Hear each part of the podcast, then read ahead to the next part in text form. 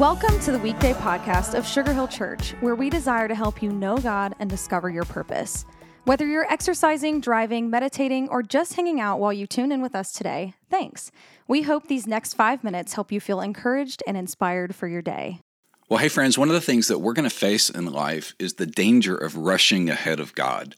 We'll get into moments where we are just ready to make a decision, we're ready to move forward, and if we're not careful, we'll end up in a terrible circumstance. Well, if you've ever been there, Joshua was there in Joshua chapter 9.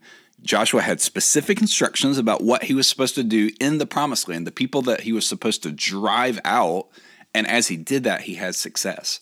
But in the middle of success, there is one phrase that sticks out. In Joshua 9, verse 14, it says So the Israelites examined their food, but they did not consult the Lord. In other words, there was an enemy that was standing in front of them, and because Joshua did not ask God's permission, he made a huge mistake. And so today, if you've got some big decision in front of you, if there's something you're processing, let me give you some dangers of rushing ahead of God. Number one is that you will be deceived. You and I do not have perfect knowledge. Sometimes we can trust our gut, sometimes we can trust facts, sometimes we can trust what other people are saying, but I'm telling you, you cannot have 100% certainty when you're rushing ahead of God. So in Joshua 9, these people trick Joshua by looking like, dressing like, packing like they're from a far country when in truth is they were only days away. And so sometimes we we do the same thing. We get deceived. We jump into work commitments and contracts without asking God's permission. Number two, a second danger is it shows our gullibility. In other words, when Joshua and the leaders looked at their clothes and their food and all of the deception, they bought into it.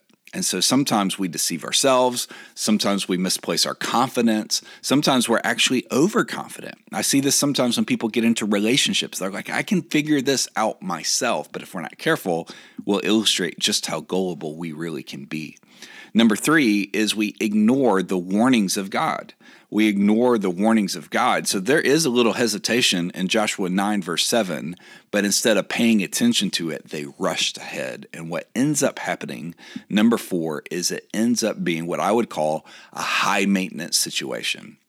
In other words, Joshua makes a covenant with them that he'll protect them, that he'll be on their side. And what he finds out just a few days later is that they're actually the enemy, that they're the wrong people to be in a relationship with.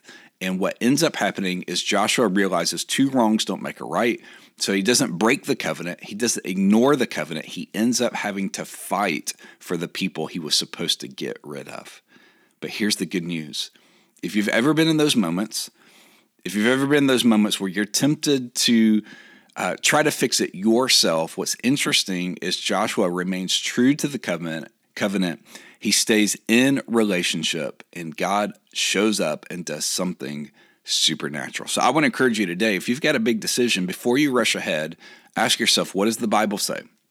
Look up verses that relate to what you're wrestling with. Number two, I would say, what do other godly people say? Are there some people that you trust that you can say, hey, would you speak into this? And number three, what does that internal check of the Holy Spirit say to you? What is the Spirit of God confirming or denying in your life? And man, I just want to encourage you don't rush ahead because there's a God that loves you and wants to walk with you every single day. Have a great day. We'll see you back here soon. Thanks so much for joining us today for the weekday podcast. Our prayer is that the encouragement you just heard would help you live more like Jesus today. We would love to see you at Sugar Hill Church for one of our gatherings each Sunday at 9:30 and 11, and we're always streaming live at live.sugarhill.church. Thanks again for joining us today. As always, if today's message encouraged you, share it with friends and family by tapping the share button. Have an awesome day.